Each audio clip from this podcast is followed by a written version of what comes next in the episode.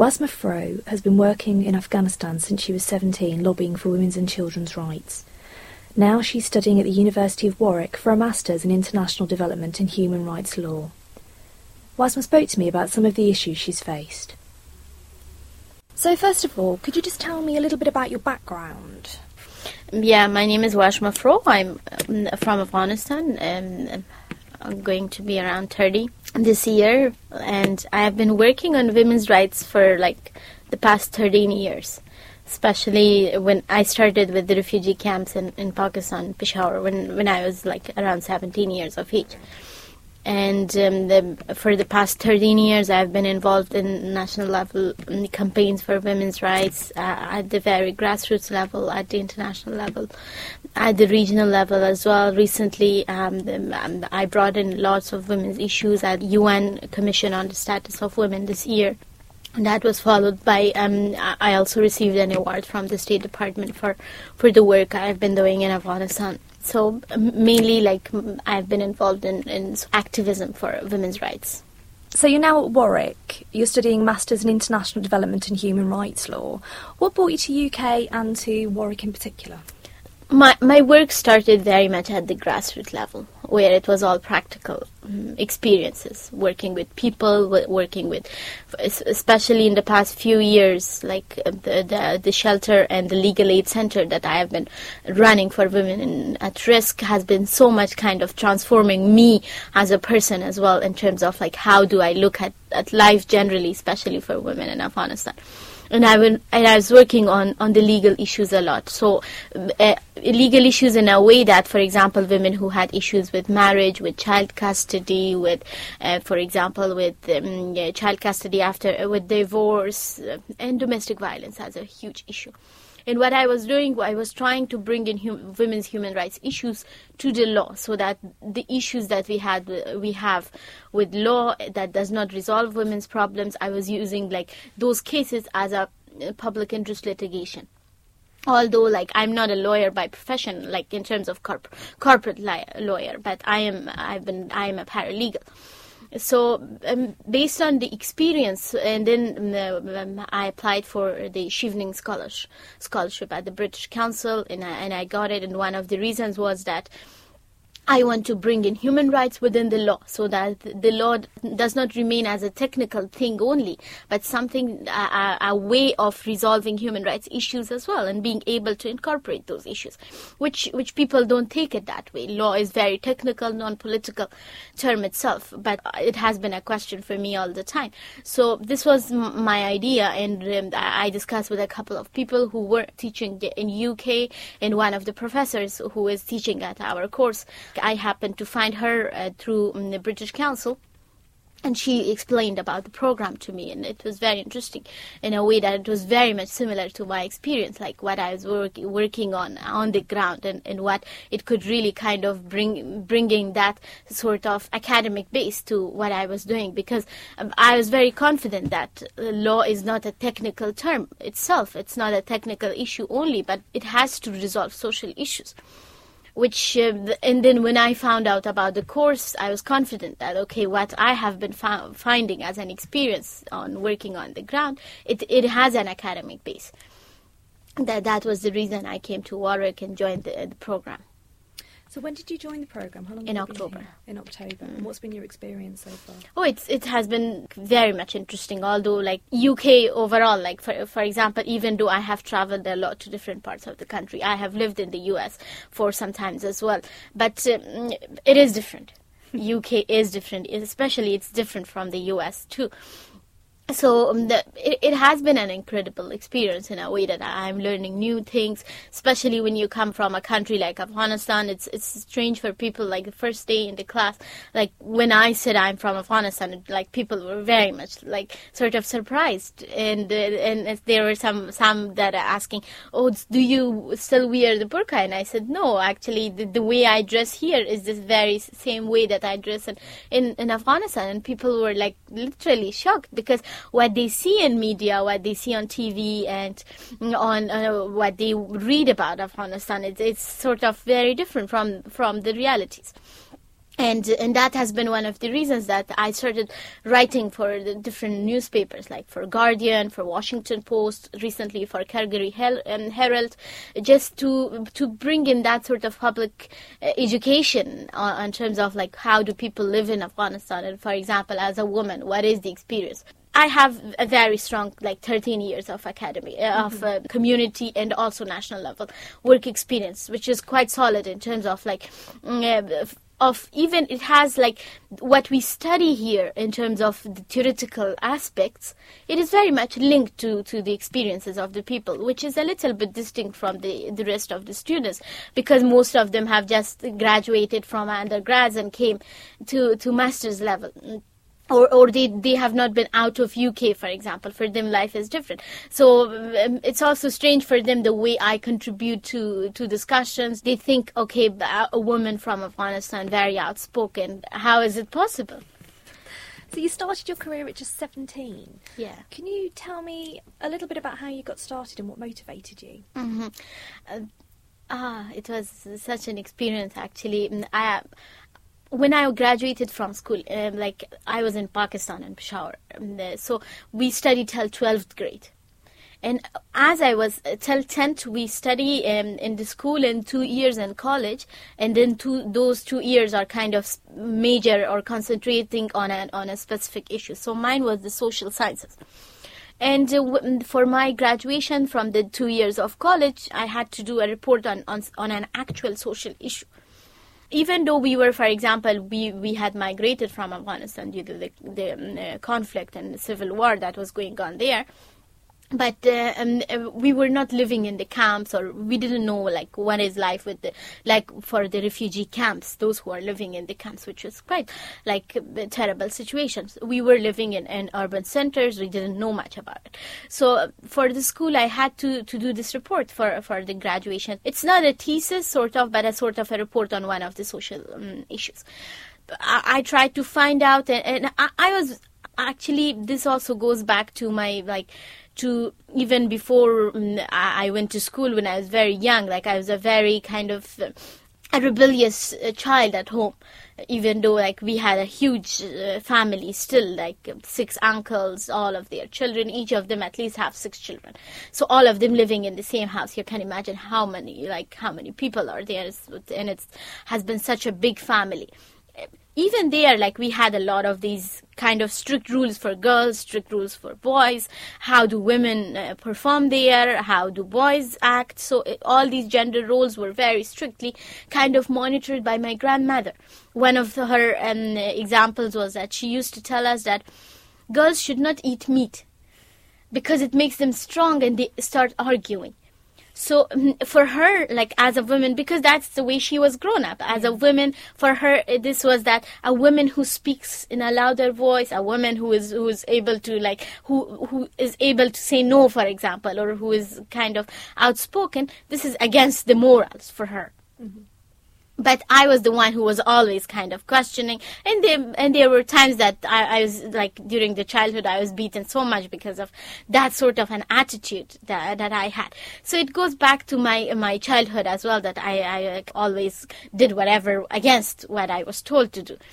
So um, for this report, um, uh, when I talked with a number of people, like they also suggested that why don't you go to one of the refugee camps and see what is happening, and maybe from there you can find an issue. So I went to one of the refugee camps in, in, in uh, one of the rural areas in Peshawar where the Afghan refugees were living. And the situation of children and women there, like I was 17, now I'm 30, so you can imagine the, uh, around like 13, 14 years ago. Even in that, in this time span, whenever I remembered, I, I just feel so emotional about it because the the condition of children, the women who weren't living in the refugee camps, that was terrible, and that that made me that okay, this is what I want to do something. This is where I want to contribute to to an improvement of their life.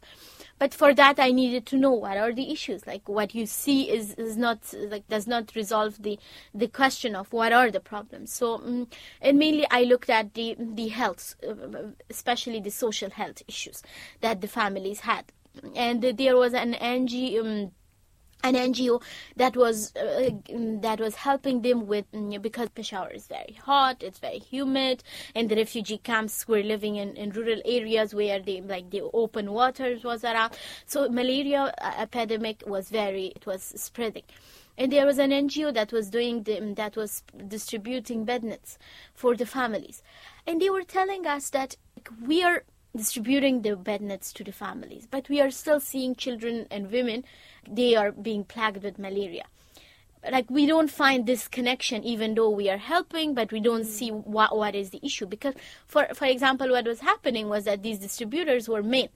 They were not allowed to enter into the tents of the families or go to inside the, the uh, camp. So they were only like distributing the tents and uh, food and other relief packages to men some of these men used to sell it outside the home just to earn money. Some of them were drug addicts, so they were selling it to buy drug for them. It never reached to the women and children. Mm-hmm the other reason these were the reasons i found out during my um, seven days of stay in that camp was that this was one of the issue that the, the men took it out like, they never brought it home they never brought it to the tent and uh, the other uh, reason was that the men who got the tent because it, it was very hot, so men used to sleep outside the tent, and women and children inside. So the man, only one man was was sleeping under the big t- bed net. That he was like taking the, and, and, then the children and women were still having like um, these problems, especially with malaria. Mm. And then when I found out these issues, I, I, took them back to the NGO, and they were very like they, they, they changed a lot of their strategies. They hired female distributors, and, and that sort of thing. So that seven days, I, I, I did my report. I graduated from school, and that was the time like I, I became so much passionate about, about doing something. I um I joined um, because I was going to um, to college at that time as well. So I joined um, the part time one of the um, uh, newspapers that, that it's still going on. A very uh, sort of prestigious newspaper that was being like daily newspaper uh, from Peshawar. And on that time, women even in Peshawar, women working like 13 years ago, a girl who was like who was not even 18 working for a newspaper, it was really a big deal. Um, and I was not a Pakistani as well. Like I, I, had a refugee status, which usually refugees do not get jobs. But when I went and spoke with the mm, with the chief editor and told him that this is the situation of this refugee camp, and I really want to bring this back because it was also that the government, the Pakistani government, was taking a lot of money from the, the UN on, on behalf of the refugees to provide them support, but that support was not reaching to them. So I wanted, it was a political issue as, uh, at that time as well.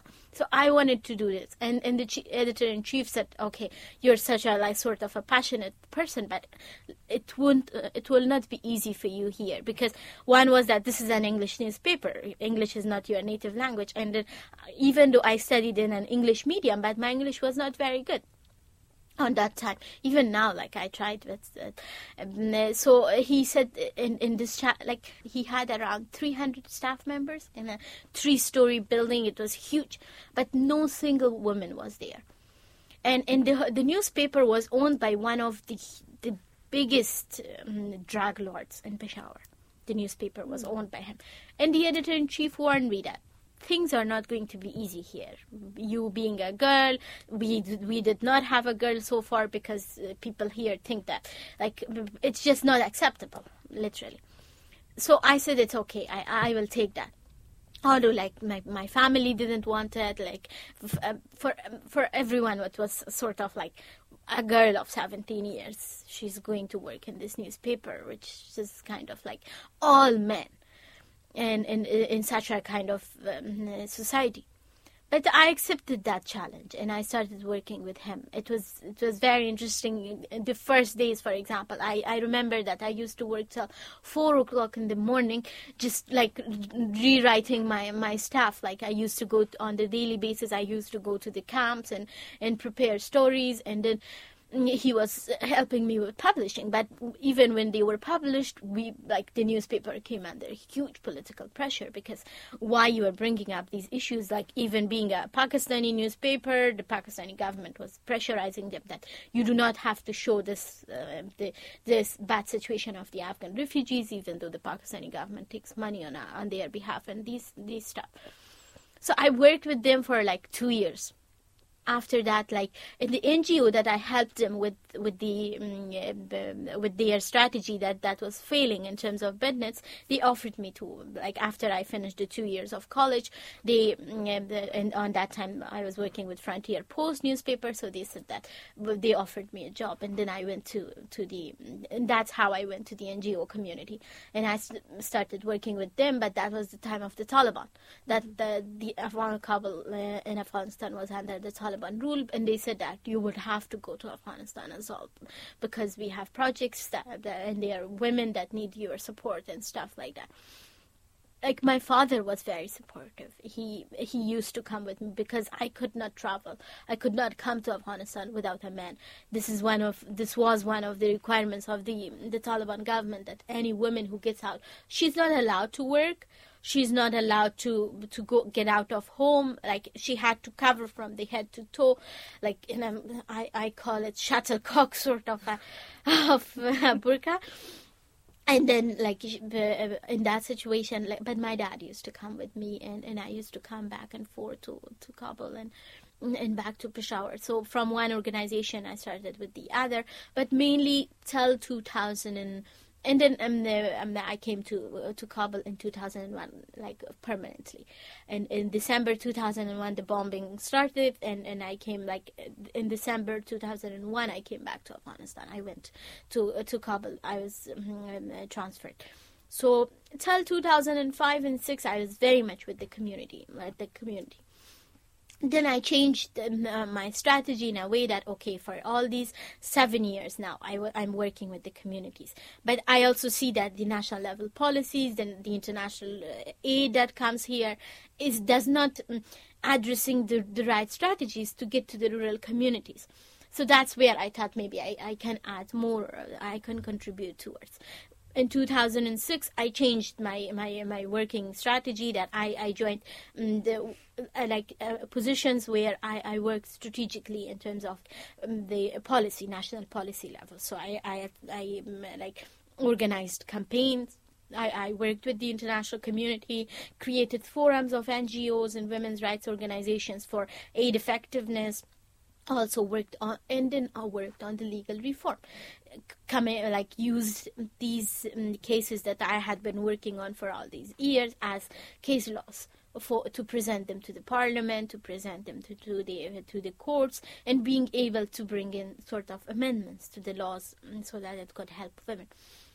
And then I also thought that uh, it's very important because like we get billions of international aid in Afghanistan but that has not been really able to, to change or transform women's uh, lives in a very sort of strategic or fundamental ways so I, I said it's it's also important that, that we let the international community know about it, and that's how I uh, um, like um, I got into the um, the international conferences. I used to to I, I spoke at the the Security Council this year. I went at the UN Commission on the Status of Women in New York. Like I've been doing a lot of advocacy within the Bush government, also with the State Department. I was very active during the, uh, the, development of the strategy, uh, the Afghan strategy that um, that the U.S. was preparing in March. So I was like the whole March, I was in the State Department working with different departments, trying to bring them these local perspectives. Mm-hmm. And even when I came to UK, I've been doing the same thing with the Foreign Office. Like I've been attending their meetings, I've been providing them inputs from an Afghan non-political uh, voice How's your work? What sort of problems has it caused for you personally? I have had a lot of like backlashes, of course, within the relatives. Like I have an uncle who doesn't speak to me since um, 2003 or four when he when I was first when I first appeared on TV. I was talking on a on a on a case of a woman who was raped. I was working on that case with the family court and, and also with the criminal court so the, the like my family only like my immediate family were supportive, but the relatives were all very angry that how is this girl talking about these issues? And and and so of course the family backlash is there. But of of course in terms of threats to my own life i have that like received numerous threats on my life that uh, because people have seen that i make a difference. Mm especially I got the the award from Hillary Clinton and Michelle Obama this year, mm. which was kind of like created a lot of sort of for the rural communities. It's not the people themselves, but it's the the the people who are like the militants, the Taliban, who are in those communities that that create trouble, and they want the communities to to stand against any women who they think is is not a good woman. So, just a final question then: What is life like for women in Afghanistan at the moment? Things have changed for them for the better in the past eight years. As one of our MPs, a female MP, the other day had an interview and she said the past eight years have been like golden years for the women of Afghanistan historically, and that's true. Like the, the achievements we had are incredible. In terms of the parliament, for example, we have 27% of women in the parliament this this is a big achievement. It's of course it's because of the quota, but um, women's presence in the parliament. We have a Ministry of Women's Affairs, like women in the urban areas started getting out of homes, and so the international pre- presence has earned a lot of um, sort of credit of this for for women empowerment in Afghanistan. But at the same time life has not changed for the women in the rural areas. And it's and it's also it's very important to understand it in a way that the, their problems are not born like yesterday. They have had these problems for hundreds of years so they cannot be solved in 8 years. However the, some however one what was also kind of challenging is, was the the lack of strategic spending on the international aid that comes to Afghanistan it had it lacked community ownership in most of the times where for example a, a, community should have received the funds it was a, a, private company for example a private international company because they had to comply with the international standards of reporting.